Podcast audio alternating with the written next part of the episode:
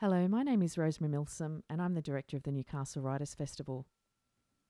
In this session, The Powers That Be, which was recorded at the 2019 festival, former Australian Human Rights Commissioner Gillian Triggs talks to Jill Emberson about the escalating war between truth and politics. Gillian Triggs probably needs very little introduction to you, but I'll just go back to, you know, the beginning of her story that we've become familiar with. Unless you were deep into international law, you might have been in one of the forums where Gillian was speaking in her earlier days as a lawyer, but she came to our attention when she became the president of the Australian Human Rights Commission, 2012. She left a top job as an academic lawyer in, at Sydney Uni to take on the job at the Australian Human Rights Commission. It seemed, from what I've read, Gillian, that it was a natural evolution of what you'd been doing as an educator, advocating for Australian domestic law to reflect international human rights obligations. Clearly, it was not all that straightforward. And thanks to the politics and the political media of the time, we all became front row participants of you in that role. In fact, sometimes I felt we were going to work with you, especially at Senate Estimates Committee. I mean, who felt that we were there viscerally experiencing what looked like torture of you in that role? Now, the theme of today's session is the powers that be. In the escalating war between truth and politics, how do we maintain human rights?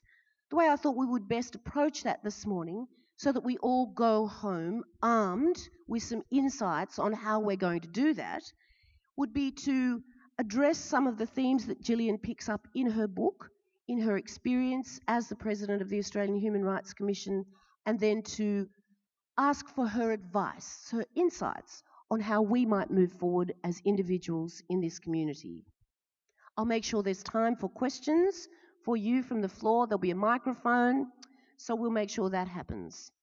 So, to start the conversation with you, please, Gillian, as head of the Commission in your time, the issues that seemed to, that came to the top of your agenda were things like asylum seekers, refugees, juvenile Indigenous people in detention, Section 18C of the Racial Discrimination Act, marriage equality. Could you describe for me how you chose those issues, or did those issues choose you?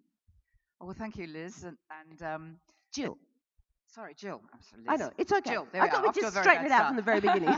Jill um, yes, no, it's fantastic to be here on a, an absolutely gorgeous day here in, in uh, Newcastle. And thank you all for being here. It's such a heartwarming thing for me to, to know that you're still following these issues and, and asking some of the questions here at the Writers' Festival. Um, yes, uh, of course, the issues found me. Um, and as you've rather suggested in your introduction, um, I really, for 45 years, was much more an international commercial lawyer, working on, um, you know, I've written 10 books that I don't think anybody read. They're all all uh, on library shelves gathering dust with riveting titles like um, Sovereign Immunity from the Jurisdiction and Territorial Claims in the South China Sea or whatever. Anybody read it? So um, this was really an extraordinary opportunity for me on finishing that position as president uh, to write a, a book about um, not only what the legal issues were, because they clearly weren't cutting through in academic work or in the legal opinions with the law firm I was with. Uh, and writing a book like this, that, where you begin with a personal pronoun I, it's the first time you're able to reach out to a wider audience. But the, to answer your question, the issues that I wrote about and that I dealt with in my five years were issues that found me. Um, they weren't issues that I would necessarily have picked up myself, although, of course, as every international lawyer does, you're aware of the regressive position of women in Australia, of the world's highest rate of incarceration of Indigenous peoples, all of these things. You're aware of them. But I was on my 53rd floor of a law firm or at the Sydney Law School um, or in Britain in a research institute, and you know this stuff intellectually, but you don't know it really.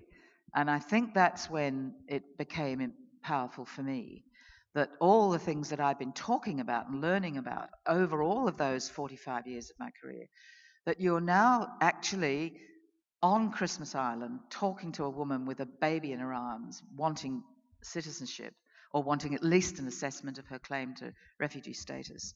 Um, or I'm talking to a woman who's had seven years in detention in Villawood um, without charge or without trial, or going to Indigenous aged care homes three hours drive out of Katherine.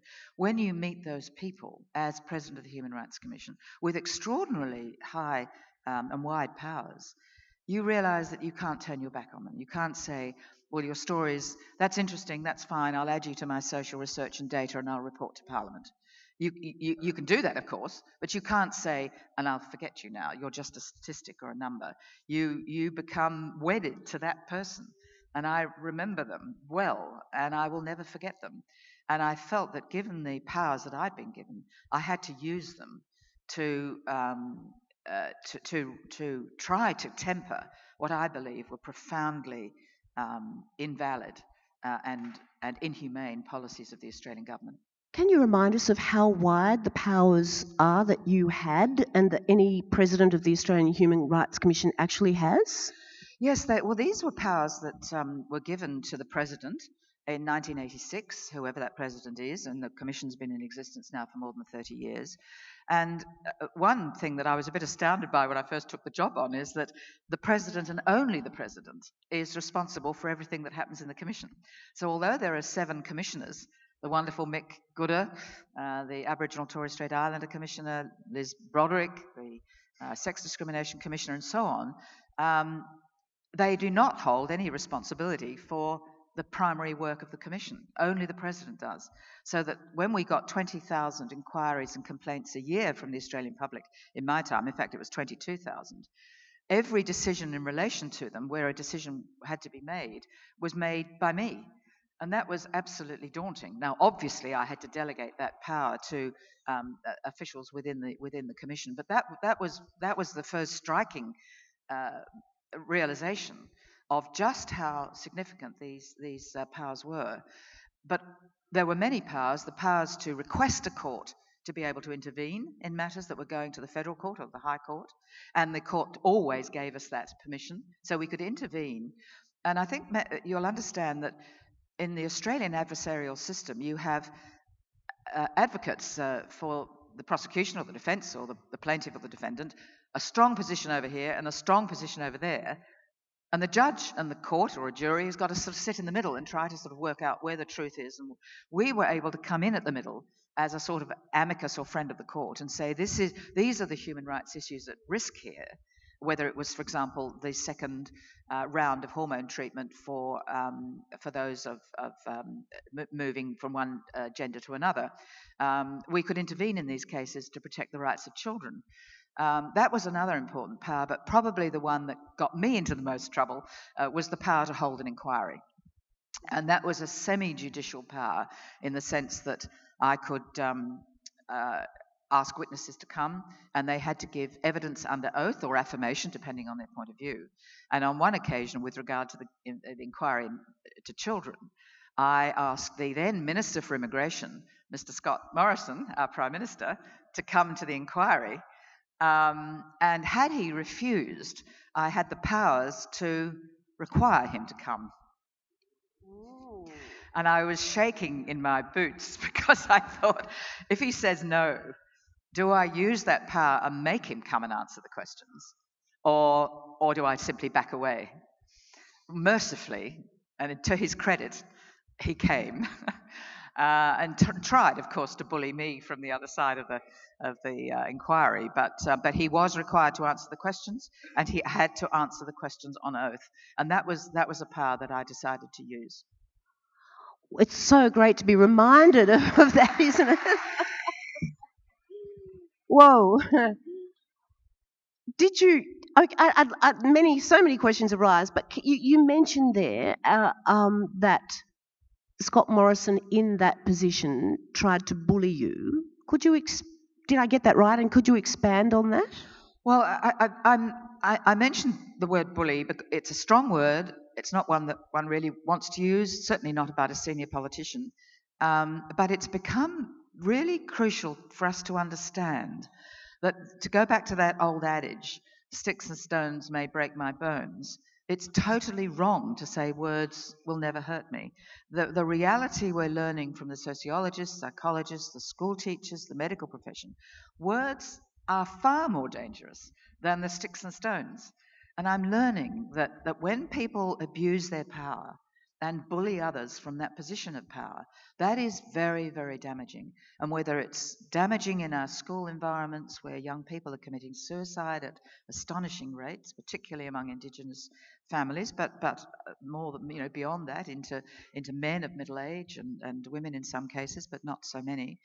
Um, I think we have to start to understand that when you bully people, that, that, is, a, that is a very damaging, hurtful experience socially and, and something that we need to be much more aware of. And of course, that can carry through to issues that we're now thinking about in the aftermath of, of the Christchurch killings. Horrible, horrible tragedy for those people. But when we have senior politicians who use language that, in a sense, licenses others to speak um, offensively and, and through racial vilification and hatred, that licenses too many others to think they can get away with it. Now, the bullying is something that sadly I really, and many, many others, I'm hardly the only person, but you see it all the time in, in Parliament where people assume um, a level of, of confidence and power because they've been elected into office, and they then think that they are above the law and that they can treat statutory officers, members of the public, um, with contempt. And I saw that over and over again, and, um, and in particular ways that some of you will know I illustrated last night. well, that does take us to the experience that we did all, I think, viscerally experience with you, and that is the Senate estimates. Uh, that you were obliged, as that's right, as president of the commission, to report on a regular basis, and um, we can't help, I can't help but recall uh, Senator Brandis's very aggressive condemnation of you, the Prime Minister at the time challenging your status, status in that position. And I'm surprised as I read the book that you're not, you don't dwell on that a lot. You're, you're not particularly enraged, you don't express that overly, but it did happen and you did cope because you're here today. How traumatic was it? Well, it, it was traumatic, and, it, and, and I was very angry, really, much more angry than, than anything else. Um, but I think uh, the penny dropped for me that this was not about me. This was really an ideological attack on, on human rights in Australia and on the institutions of democracy. Uh, they are underpinning our democracy and the rule of law. And once I realized that, I, I realized that, um, that it was never about me. But also, in writing the book, I, I, I know that um, my wonderful publisher, Louise Adler, uh, would say to me, you know, the legal stuff's fine, Gillian, but how did you feel? You know, tell us the stories. What did the what did the attorney offer you as a job to get you out of the place? You know, why was the prime minister hugging you one moment and four weeks later condemning you? Um, tell those stories. And I I, uh, I, I love Louise Adler. She's absolutely wonderful. Uh, but and I did accept some of that advice in talking at a more personal level about about things. But I I knew instinctively that if I used the book to complain about the treatment of me, to turn it onto something me as the victim, that would I would lose my case. Um, what I, I've really got a much more important story to tell, and that is how and why we've moved from those remarkable days of Dr. H.V. Evatt, born in Maitland, not too far from here, who was there in 1945 drafting the Charter of the United Nations, called back by Eleanor Roosevelt uh, through the department uh, to help negotiate the Human Rights um, Declaration, and President of the General Assembly when it passed without a negative vote in 48 from that time on, we have been a major player in the international environment in building that human rights envi- um, context. A major player. A major player. It was quite extraordinary. We were one of eight countries playing a role with Eleanor Roosevelt in drafting those documents. Now, that's sort of past history. People have forgotten it. But we've had the, the 50s, 60s, 70s, all the way up to the 90s, Australia, across the political spectrum both parties, the major parties, fully behind developing this law, negotiating, signing, and ratifying those treaties. Uh, and yet, by if you can put a, a, a, a line in the sand from 2001, the children overboard lie, as Senate estimates subsequently demonstrated, uh, the Tampa confected crisis, and the same year the terrorist attacks on, on uh, the Pentagon and, and, uh, and, and, the Twin Towers. From that time, we've regressed. Um, but those are the, it's, it's the question of how we're the, why are we the only democracy and common law country in the world without a Charter of Rights? Why can we detain indefinitely without charge or trial? um, uh, people in immigration detention, and increasingly people whose visas have now been cancelled by the Minister for Home Affairs um, on his discretion on character grounds without the supervision of a, of a judge. How is this happening in our democracy um, when it can't happen in, in any other because you have a charter?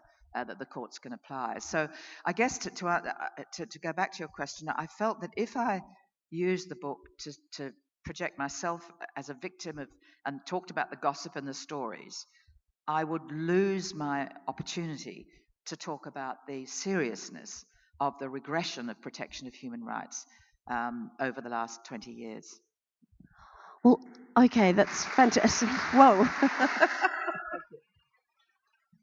Well, it's it's a it's a noble. It is clearly the more noble path, and I imagine that resisting Louise Adler wouldn't have been easy because she's such a persuasive and impressive Australian publisher, and you know the personal story is so um, important in our current cultural world. It is it is fundamentally important, but you've decided in this book that is not the priority.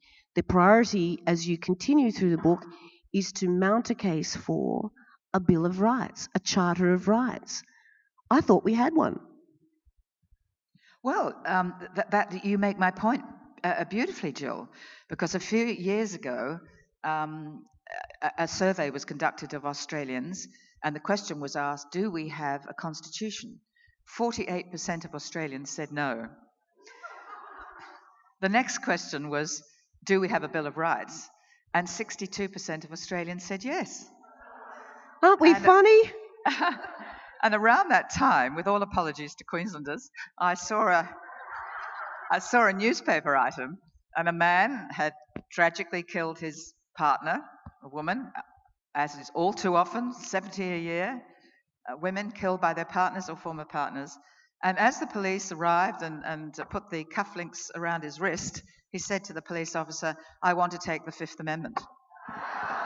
Oh my God, that is so shocking. An Australian says, I want to take the Fifth Amendment. Now, the tragedy is that we know more about our civil rights and our fundamental liberties from American television programs than we do from our own. And I think, in a way, that is how the government gets away with these egregious laws um, that I can talk about in ways that will, you know, you will glaze over, but we, are losing the independence of the judiciary with mandatory sentencing processes, where we've got uh, um, executive discretion now for ministers that is neither compellable by the courts nor for practical purposes reviewable by the courts, that is now massively expanding government control. But because the language I've just used, people in the main don't get, it's allowed the government to get away with it um, one thing that always absolutely amazed me at the, at the Commission, it's still true, of course, is those last sitting weeks before Christmas is when that some of the most draconian counter-terrorist laws and laws prohibiting protest against environmental issues. You watch every Christmas, there's another raft of laws going through, de-encryption laws, um, data, data protection laws. They're all going through. Not that we don't need some of these laws, but that they are passing without the safeguards and without judicial supervision. And that is really what concerns me. But the problem is that, that those aspects of laws are a bit obscure and a bit abstract. Whereas if I talk about the woman I met, a New Zealander, held in Villawood for seven years, and I sat in the sun on the concrete with her and talked to her, uh, she'd had her visa uh, uh, to stay in Australia cancelled on character grounds by the minister couldn't be challenged in court. The New Zealanders wouldn't take her back, and she was stuck in that effectively a prison for all of those years. And I'm sitting there talking to a woman who's as like me as anybody else. Um, I didn't deal in drugs, she did. Um, she's paid a paid a sentence. But what's happening is that after they've paid their sentence uh, and satisfied their sentence, they're being picked up and then held indefinitely. Um, now, these aren't always people we would choose as our next door neighbours or our best friends, but they are people who are entitled to the benefit of the law, wherever that law takes us. Those stories and the stories of, of the children on on uh, on Christmas Island or um, you know an Indigenous woman uh, in in a community uh, in in the centre of Australia. These are the stories that are likely to touch and move hearts and minds rather than the reports. Uh, so if I could just give you one other example. Um, some years ago, I did a report on a young man with cognitive disability um, who had been moved from pillar to post, an Indigenous young man in the Northern Territory, um, had a row with his uncle in tragic circumstances and killed his uncle with a kitchen knife and ended up in a juvenile detention centre in, um, in the Northern Territory. He was held in a steel restraint on 16 documented times with a spit hood, was allowed out of his solitary confinement only for one or two hours a day, and then was shackled, sprayed with um, with, uh, with uh, tear gas, and subject to all sorts of verbal and other abuse. I reported to Parliament, and the Attorney General at that time tabled the report in Parliament with the words, I table this report. It sank like a stone and nobody read it. Two years later, many of us saw the, the Four Corners program on the Don Dale Detention Centre and the CCTV footage of exactly the same treatment to another young man, Dylan Voller. Um, at six o'clock the following morning, the Prime Minister is on the phone to me saying, Should we have a Royal Commission? Well, of course, I said yes, and I'm sure he consulted many other people. But the point I'm making is you almost have to have that iconic image, the photograph and the footage, for the Australian public to realise what is going on, because the reporting by somebody like me to Parliament has almost no impact whatsoever. Unless we have a Parliament that is going to take it seriously. Exactly and we don't. That's the missing link. Yes, that that that is the, and that brings us back to to, to Senate estimates. That they, many of the senators there not only refuse to, to read our statute, refuse to read the laws in Australia that they, the Senate and the, and the Parliament, have passed. They don't even read them or understand them. And then when the reports, whether it's by me or somebody reporting on the science of climate change or on the, uh, the, problems of, um, of, um, of elder abuse or uh, Indigenous children 11 times more likely to be in out of home care than, um, than non Indigenous children. These reports, sexual harassment being another of them, these reports have been going on for a decade or more. The facts are clear. But, but what moves ultimately is the, is the, unfortunately, the catastrophic event, the iconic picture, and the, and the role of the media in forcing politicians to take notice of these issues which does then inevitably lead us to the particular challenge in the decline of the media, the decline of the capacity of the media to fund the kind of investigations that are going to expose things like the, you know, Don Dale Detention Centre.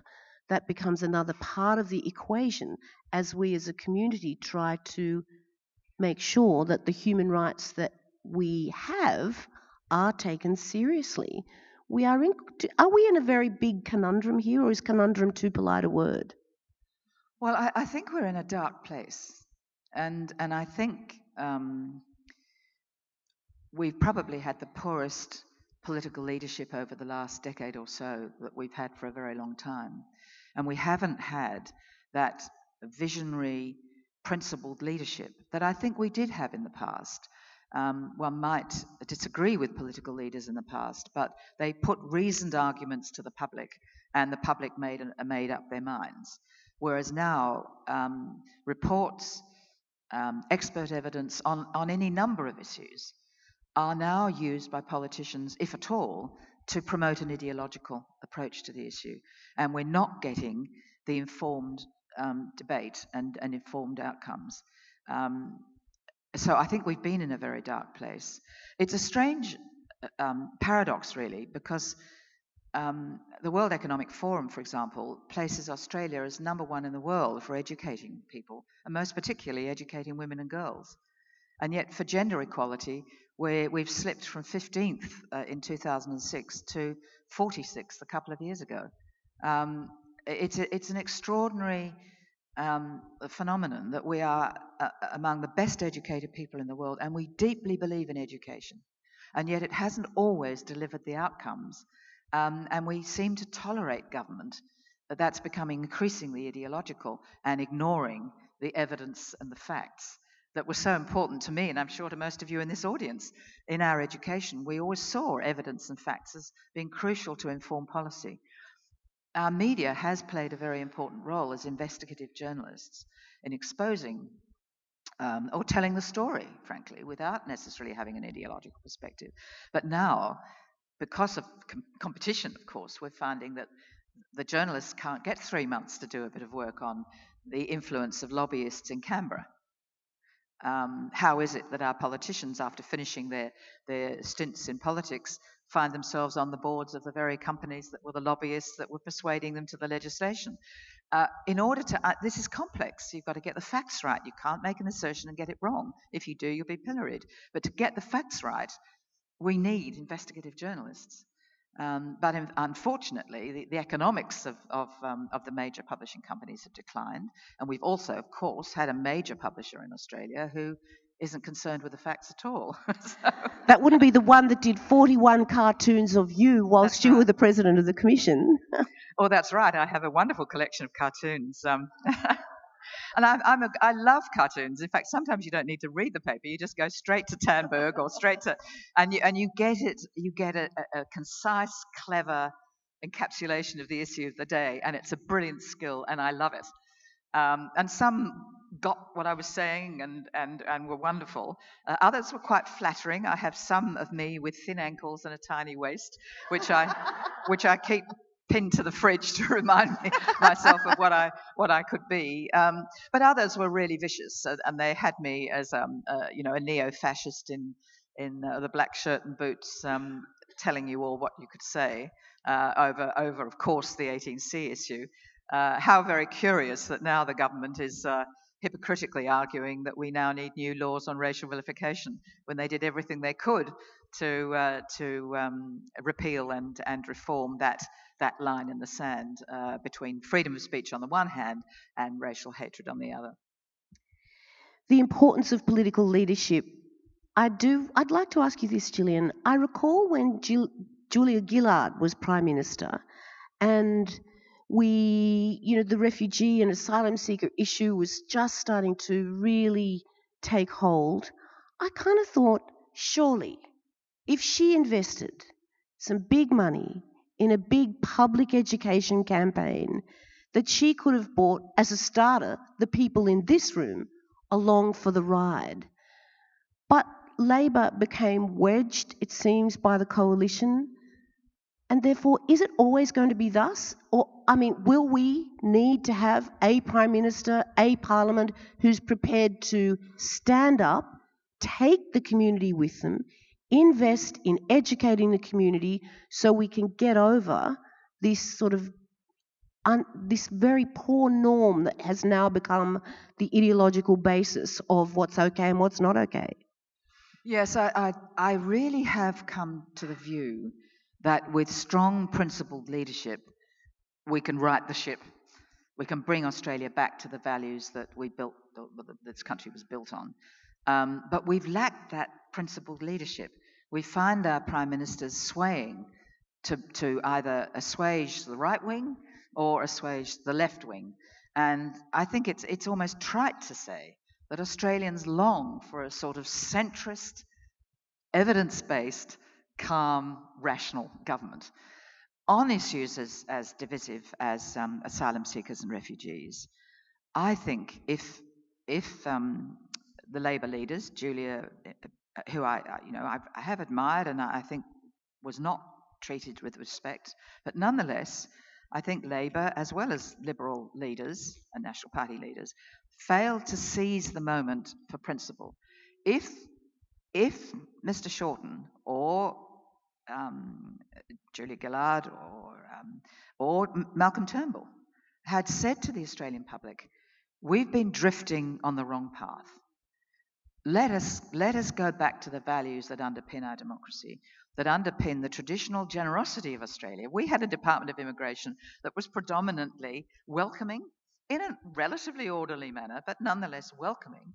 We defended borders, but we welcomed Australians and we saw the value of diversity and we built the country on the basis of it. If the prime, any one of those prime ministers had stood up and said, We've taken the wrong path, let us come back. It mightn't have been popular for a while and you'd have had some screaming headlines, but we need the strength to come back to those policies. And I'm of the view, uh, as you seem to be too, that the public would have come behind it. They would have come behind. But when you license people to equate terrorism with the faith of Islam, with asylum seekers smashing up on boats, uh, Christmas Island, when you equate those and you conflate these issues, you license too many people to say, um, and using the language of Mr. Abbott, stop the boats, save the drownings at sea, therefore we must keep children in detention indefinitely on Nauru and Manus Island. In my time, of course, hundreds of them on, on Christmas Island. Um, that, that's the tragedy, that, that Mr. Abbott was brilliant at the slogans. And I don't think the other side of politics are particularly good at it. And certainly nor am I. Um, you need the slogans, um, unfortunately, because it brings people with you. But I'm absolutely convinced that with principled leadership, you, we could have overcome the simplicity of those slogans to say, we can defend our borders. We can work with Indonesia and Malaysia and Vietnam and, and so on. We can work with those countries regionally. And we can assess asylum seekers reasonably speedily. If they're not refugees, they go home. But if they meet the legal test, and about 85% do, then we treat them with humanity. We share the burden in the region. We accept responsibility and we welcome them and, and, we, and we relish the diversity uh, that they bring. Uh, and of course, as we all know now, the entrepreneurial spirit and so on. I think we could have done it, but we lost that opportunity, and Labor, unfortunately, uh, was responsible for bringing in some of the most draconian laws that we've ever seen in Australian uh, legal history. What do you think, Newcastle? Would we have got behind such a leader?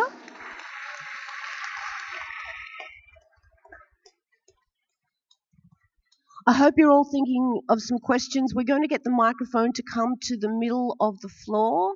Um, don't be shy.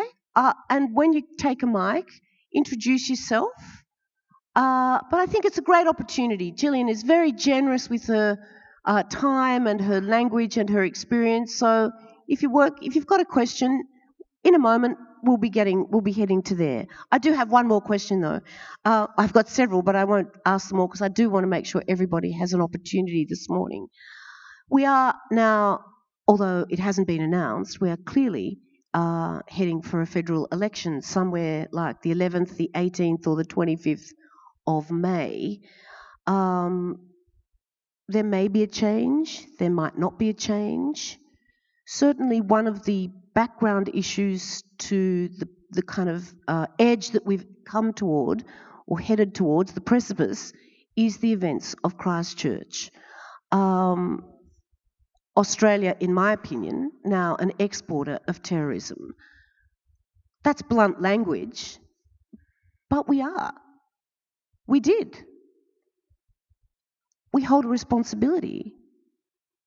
Do you think, from what you've experienced as the president and in somebody in such a deeply entrenched position of knowledge around this area, Gillian, do you think, in your observation, that Christchurch is a sufficient enough event to help bring us back from the precipice in the broader, you know, battle that we are in now?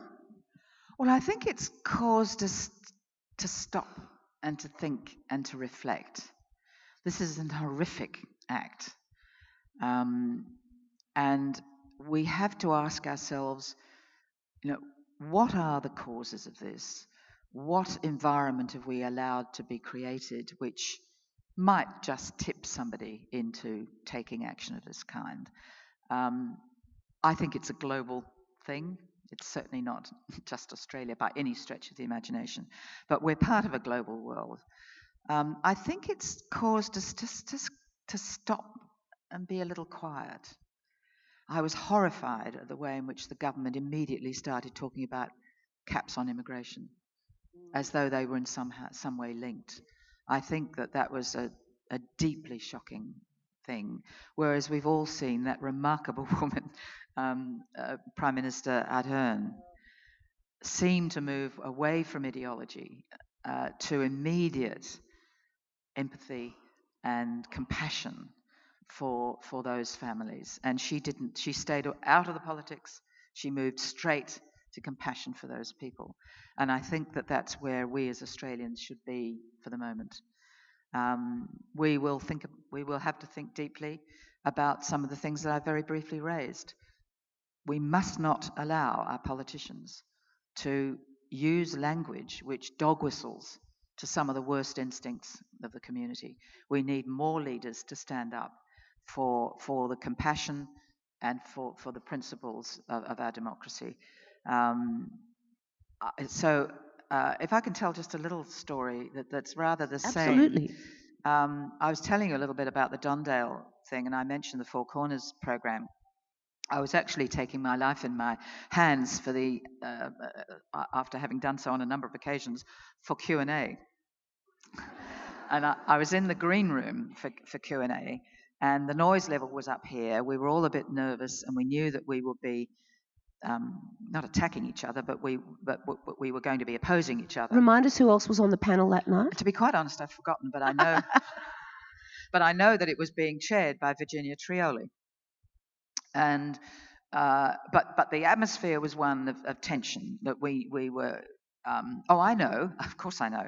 Um, um, Senator Eric Abetz was on with me. And as you can imagine, I'd put a fair bit of time into doing some homework because I wanted to be sure. As you all know, if I get it wrong, I am pilloried. Other people can get it wrong, and I think it's a gendered issue to a degree as well. If I get it wrong, I'm in real trouble. So I'd done my homework and I was all tensed up and ready to go. And I think everybody else was. The noise level was up there, but in the green room, green room in the ABC, around the rim of the green room, are all these TV screens.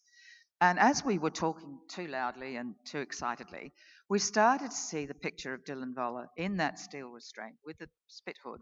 And we saw the picture of the guards and the vicious language of the superintendent of the detention centre saying, I won't repeat the language, but use everything you've got, spray them. Uh, they stripped the boys in the, in, and this was all on CCTV footage, and we were watching it. And the noise level, we just stopped talking. We just completely stopped talking and watched this little bit. In the remaining two or three minutes before we we walked behind Virginia Trioli into the recording studio for Q&A. And it had an impact. I haven't spoken to Virginia about this since, but she and all of us just calmed everything down. And she ran, I think, one of the nicest Q&As that I've ever been involved in um, because conversation was civil, courteous. We deferred to each other. We listened to each other. The audience was calm.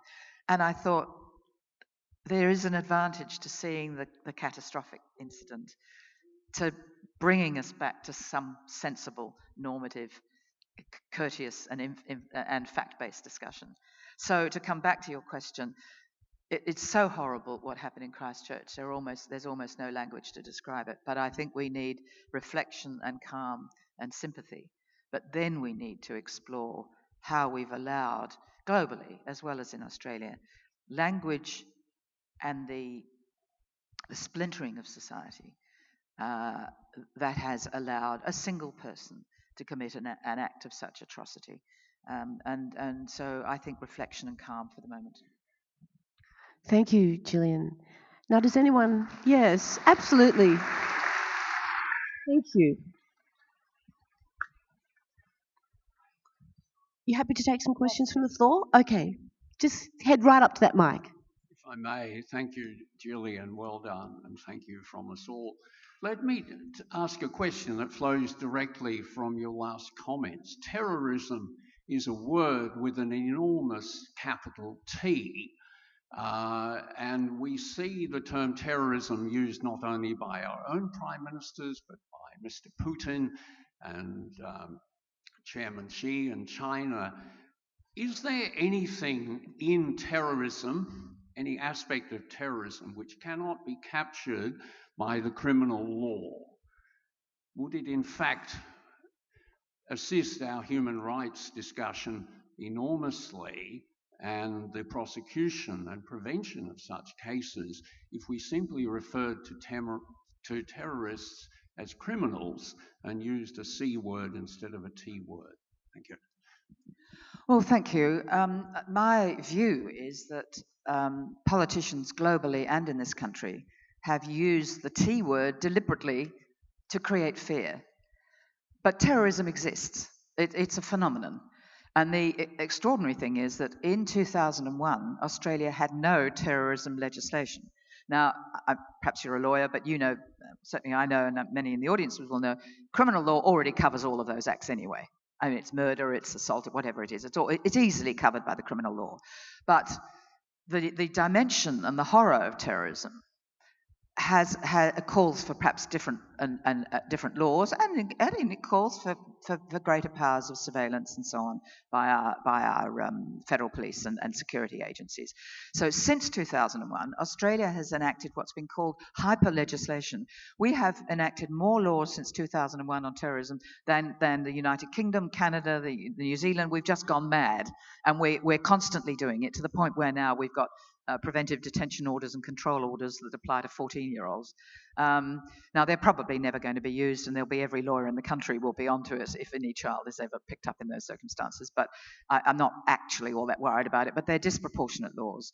What really concerns me is that politicians use fear, particularly through terrorism, to justify laws which undermine the rule of law and undermine our liberties. Now, it's not to say we don't have terrorist laws but we, they must be administered proportionately and they must be administered uh, with the supervision of the judiciary or tribunals. But let's make the point of contrast, as I did a, a little while ago. 70 women were killed last year and 25 children in domestic violence. Now, if uh, by their partners or former partners. Now, that, that's just the tip of the iceberg of the, of, the, of the general problem, and some men are killed as well in those circumstances and in others. Why are we not putting the resources proportionately into dealing with those social problems and perhaps manage to identify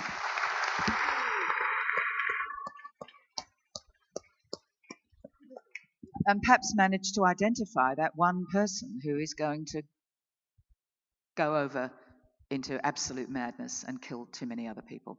Um, I was t- uh, in, uh, saw in the budget uh, two days ago that, that we've given $5 million to Indigenous youth suicide and $200 million to a new statue for Captain Cook. Now, and guess which, which electorate that is in? It's in Cook.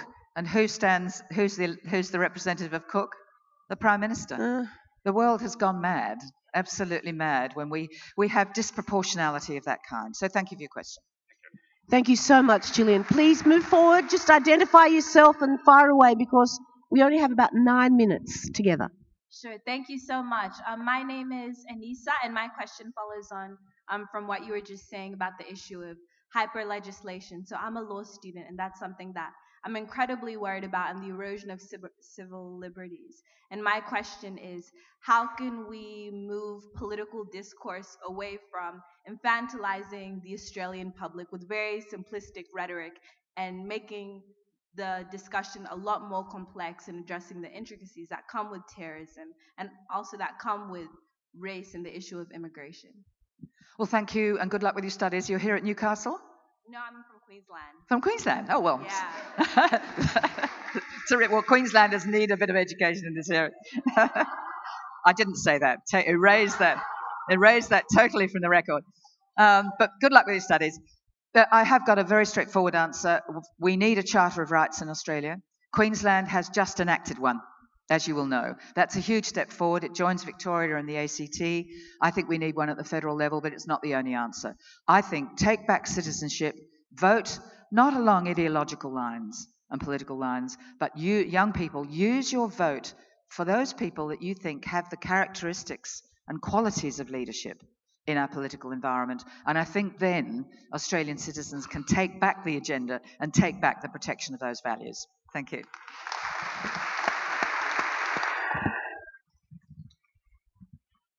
Uh, good morning, Professor Trigg. My name's Carolyn Diviak. Um, Professor Trigg, Why, during your time as Australian Human Rights President, did you refuse to defend Julian Assange, falsely claiming that he had been charged by Swedish courts and could defend himself there, and additionally that his defence was outside your jurisdiction? He's an Australian citizen, he's committed no crime. As, an, as a courageous journalist and whistleblower, he and WikiLeaks exposed the war crimes and conspiracies of the US and world imperialism and the human rights abuses across the globe. He was forced to seek political asylum in the Ecuadorian embassy to avoid certain extradition to the US on ma- manufactured espionage and conspiracy charges, carrying maximum sentences of life, imprisonment. I think we have the question. I don't think we have time for the full background, if you don't mind. Okay. Um, is that okay? Yes, Sorry look- to cut you off. Thank the you for is pressing. You know, it, it's a fair question.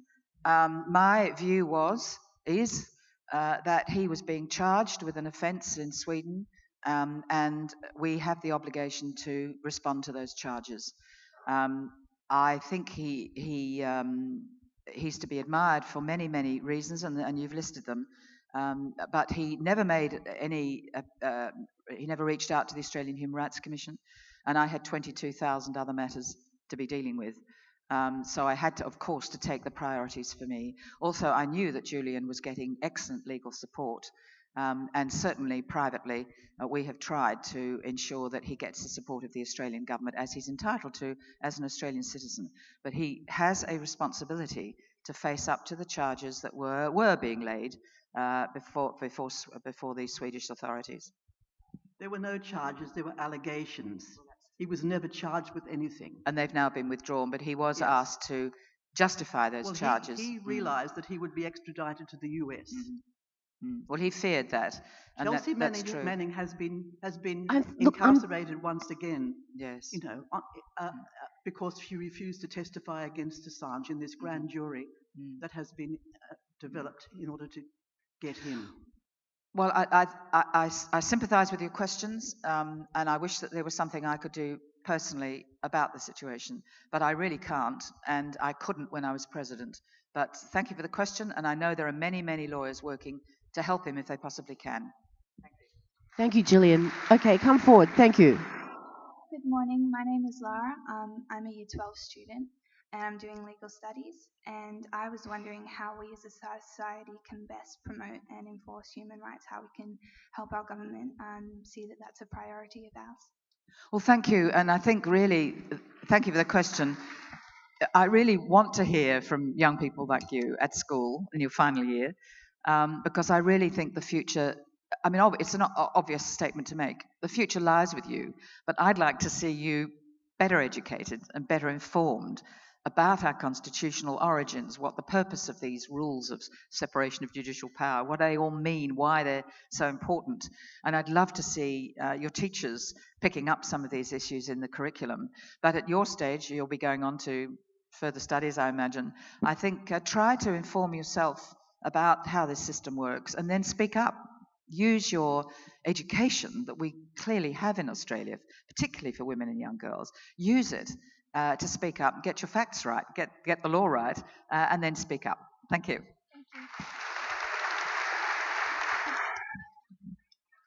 Hi, um, Gillian. My name's Katie. I'm a primary school teacher here in Newcastle, so that's very appropriate, the last speaker.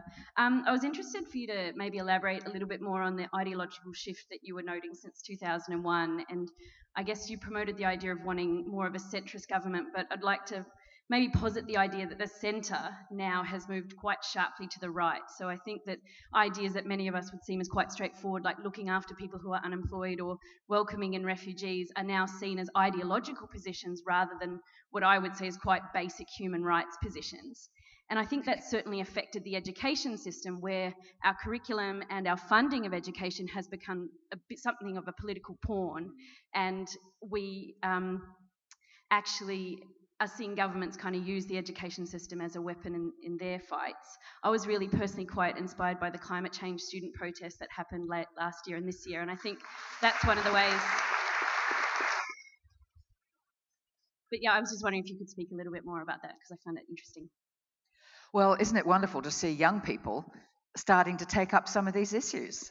Um, and, and bravo to the teachers because I know you carry, we, whatever social problem we have, we say the teachers have got to fix it. Um, uh, and we say that, and then we don't give you the funding to make sure you can.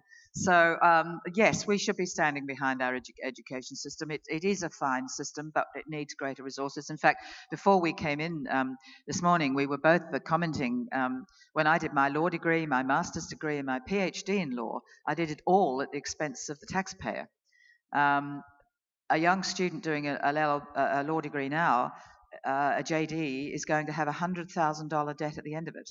Now, how can that happen from the 60s when I did my degree to the second decade of the 21st century, we're leaving our young people with such huge debts. Um, have we moved uh, ideologically? Um, I think the government has moved ideologically, but I think they've they've failed to understand that the Australian public are no longer with them.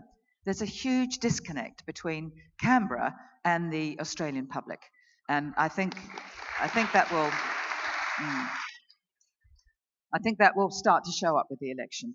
That that the Australian public is waking up really as understanding, starting to think, how is it that we've moved from that welcoming, basically centrist kind of a country uh, where we stood for certain values of equality. We believe in equality and we believe in education. We believe in equal and fair access to proper medical facilities and to adequate housing. How is it that we've regressed in the way that we have? And I think the public is, the public is going to vote accordingly. Um, I'm not a political person, but I really think we have to vote for governments uh, or even coalitions of governments that can start to deliver and bring us back to those values again. Thank you very much from the teachers. Hi, my name is Marian, and um, you are actually the patron of an organization that I coordinate in uh, Newcastle, the Grandmothers Against Detention of Refugee Children. I just want to make one comment, and I have one question. The comment is about the first questioner who was talking about calling terrorists criminals. Um, the terrorist is always the terrorist in the, high, in the eyes of the, um, the governments uh, who call them that. My father was part of the resistance in Antwerp um, during the Second World War, and he was a resistant, but the, the Germans called him a terrorist. The Palestinians call themselves resistant, but the Israeli call them terrorists. And I think that's really, really important that we keep that in mind, uh, not to amalgamate um, concepts which are very different from each other. My question is um, about what you said about visibility of um, the way people are treated, for example, in the Don Detention Center.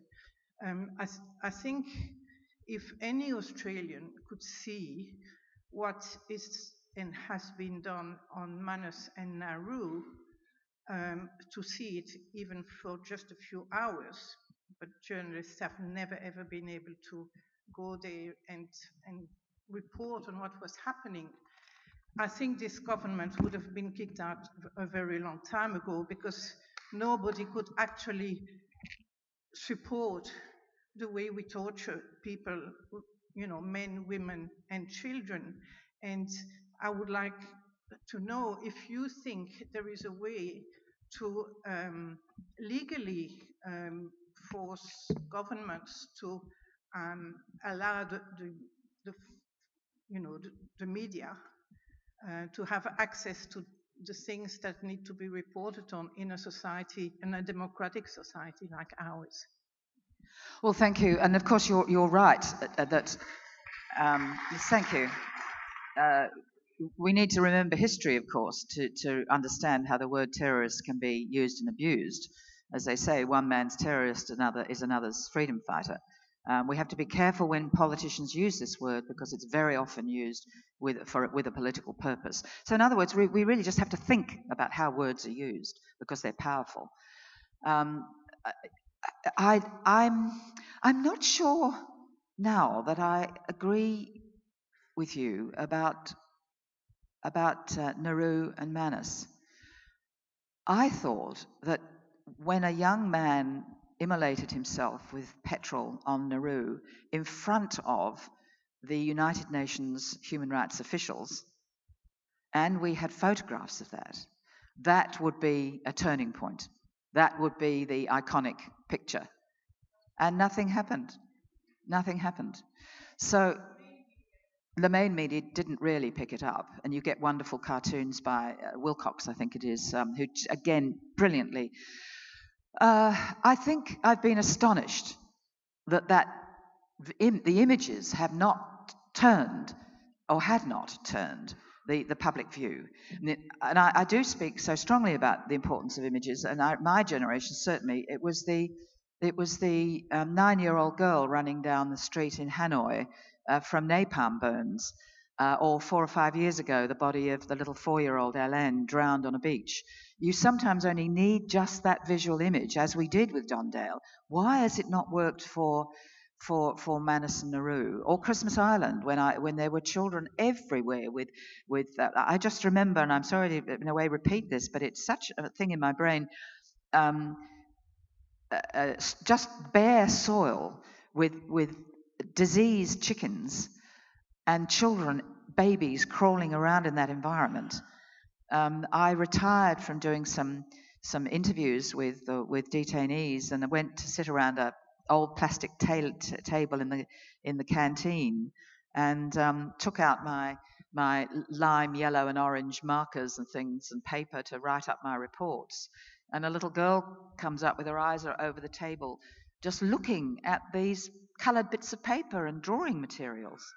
And I gave it to her, and within a few minutes, I had a table of about 12 children, all all with these implements. I was tearing up bits of paper, giving them, and saying to them, share. I knew they didn't understand English, but I was saying share because I didn't have enough. And they were delightedly sharing the word share and saying share. Um, how did it get to that? And, I, and, the image is strong in my mind um, of, of, that parlous situation of children there with no education for a year. But I do go on. My, my, my point is it's been very hard to shift the debate on this issue. And at the worst of the times when we were doing our children's report in 2014, nearly 80% of the Australian population on the, on the um, focus groups and surveys supported government policy at that time. But what I think has happened and why I'm so optimistic for the future is I think the Australian public has shifted. And I really see now an opportunity for change. I don't think we'll support this for very much longer. Six to seven years on those islands in those conditions, now exclusively for men, um, is still a, a, situation. And we have nearly 30,000 people in Australia um, in, a, in a legal twilight zone where we've refused to accord their status as refugees. So, bravo to the grandmothers for refugees. wow, and a big bravo for Gillian Triggs. I hope you enjoyed listening to this conversation from the 2019 Newcastle Writers Festival. Save the date for next year's festival, April 3 to 5, and follow us on Facebook for regular updates.